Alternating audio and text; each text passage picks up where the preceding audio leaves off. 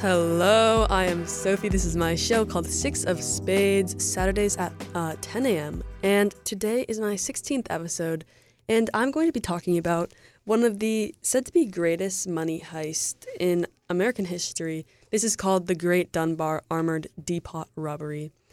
And I don't know, I should start by saying a little bit of an intro. They just do not do money heists like they used to. I think that, I don't know, there's a new show on Netflix. I forget what it's called. It's something about um, money heists. And actually, it might just be called Money Heists. but it's this show about all these great robberies, great as in complicated and intricate, into intricate. Not great that they stole money, but it's about all these very intricate robberies and how they happened. It's it's just really interesting how people are able to come up with these schemes, and yeah, they just don't they just don't make them like they used to. It's just with security and all these new precautions taken, it would be hard. So I don't know if that means that there's gonna be less robberies or fewer robberies, but just incredibly more intricate, which will mean maybe more stories like this one, because I think these are pretty interesting. So let's get right into the story. Um, the Great Dunbar Armored Car Company was robbed and is located in Los Angeles, California. And I'm not sure if it's still a company, but this robbery took place uh, took place September 12th, 1997. Uh, and roughly $18.9 million in cash was stolen during said heist by six armored, armored men uh, led by Alan Pace III, who was 32 years old during the robbery.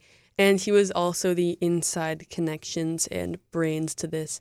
And that's one of the pieces necessary for a heist to happen, I would say. You need obviously the brains, two people. I say I would think at least two people who just are in it for the money and you'd be able to boss around.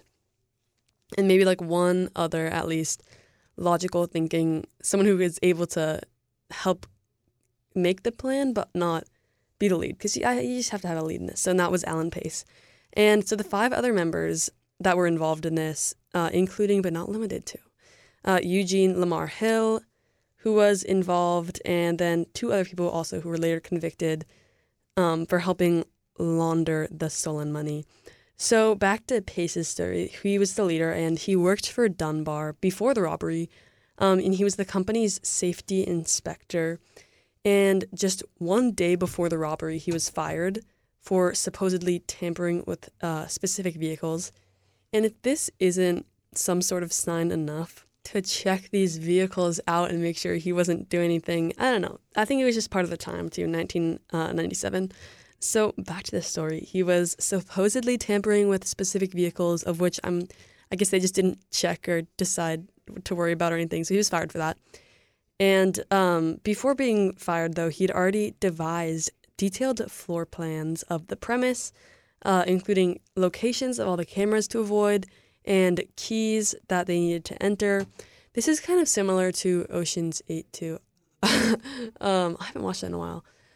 If you're not familiar, it's another big money heist, basically. And I don't know, you start to realize that the ones in movies are a little bit different than the ones that happen in person because there's just all these different factors that obviously they're going to disregard in the movies, but in real life, they obviously can't be as complicated just due to all these um, different factors. So, back to the story. He was fired a day before, and he had already provided all the plans, everything that was going to happen, and locations of cameras and keys. And the robbery was supposed to happen on a Friday night, right after midnight. And all the member- members of the of the robbery included also were attending a party that same night. So it wouldn't be as suspicious as them being near the premise, as that's where the party was. So, um, back to the robbery. Pace knew Dunbar's vaults were almost always left open on Fridays due to large quantities of cash that were often being moved in and out of the building. And uh, I should also include that Dunbar Armored Cars is no longer in business, unfortunately. And their business, though, obviously armored cars. And if you don't know what that is, the um, Google definition is a light military vehicle covered with armored plates or a civilian car or truck reinforced with armors, armored plates and bulletproof glass. So, just these heavy duty trucks that are used to transport usually cash and it cannot be tampered with. So I don't know. I would also assume, I'm sure they do this now, but to have some sort of extensive research uh, on the background of their employees or where they're going, what they're doing. Because hiring these just random people, I don't know. It, I think it was just a thing at the time. People had too much trust. Um, but back to the story. Uh, so Pace knew that the vaults were almost always left open on Fridays because of the cash sums being moved in and out of the buildings and into the cars. So a few vault guards were stationed close to the vaults where they would provide additional security, but the group was later able to disarm them. And I'm not going to go into details, but no one was severely hurt, but they just eliminated them. So Pace's keys, also right after he was fired, just the day before, his keys to get into the building and such and such still completely worked. So they just used his keys to get into the facility. I'm sure it's changed by now and they have some sort of electronic way of making sure people's stuff can't still benefit them after they leave, and especially for being fired for tampering vehicles.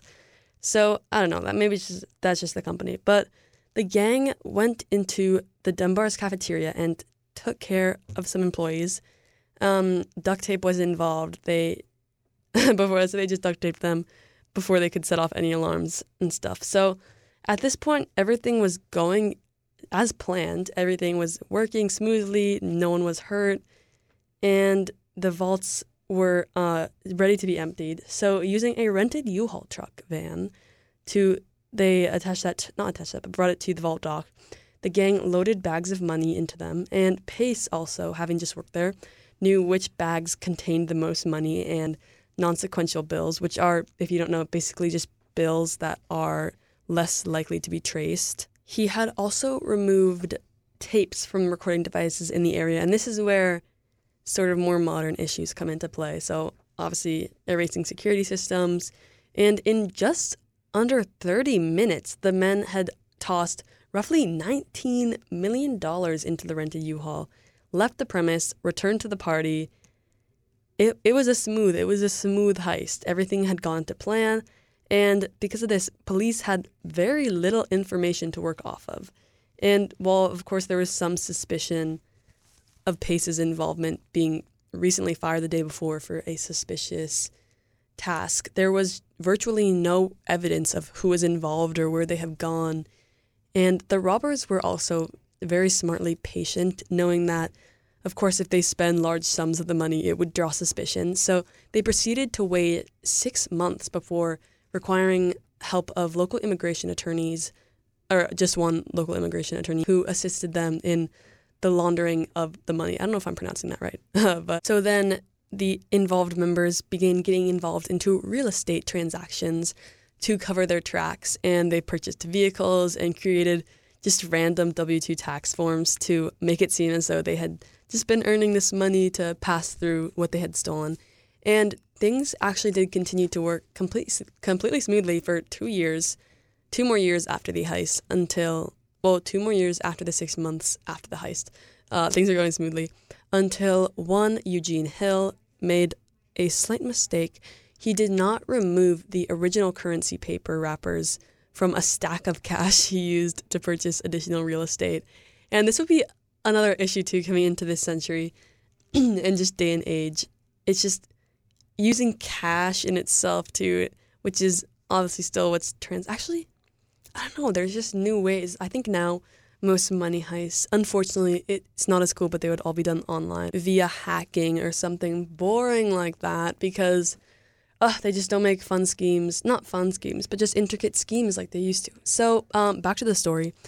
It was just, oh, the realtor, uh, after being handed the stack of cash, um, the realtor was suspicious and brought the money to the police, where it was discovered that Hill was actually the same individual who rented the U-Haul truck that was found to be used in the robbery that day of it, of the robbery. And Hill was then arrested and actually confessed towards his crime and even ratted out other members of those involved, including their leader, Alan Pace, who was then arrested, tried, and convicted on April 23, 2001, and the robbery being in 1997. This was four years after Uh, he was sentenced to 24 years in prison. I thought that I think I believed that a life sentence was 25 years. So uh, maybe he had good behavior, got off for one. um, but it is actually estimated still that roughly 12 million dollars of the stolen money remains unaccounted for, and I'm not sure if they're still if they're paying this off because I know in a Money Heist episode that I watched, if it's if that's what it's called on Netflix, that um in one of the ones this lady who was involved in this one crime, she's still paying off like the I think she still has like three million dollars to go. All this money money she's just paying off for this crime she was involved in. And but yeah, it's crazy. So twelve million dollars remains unaccounted for. I'm not sure could still be in circulation, who knows. But also interestingly, no one in court apparently, allegedly, ever spoke of where that said money might be or its locations. So who knows? It's also kind of crazy too with dollar bills how many people like you, I don't know we you could be paying for your sandwich at Starbucks with the same with a stolen money from Money Heist. There's multiple, um, but yeah. So Alan Pace and everyone involved are no longer in prison currently, and I do not believe uh, don't quote me on this one, but no, have not been convicted of any crimes since said heist. So that that is the full story that is at least available to the public of the Great Dunbar Armored Depot robbery.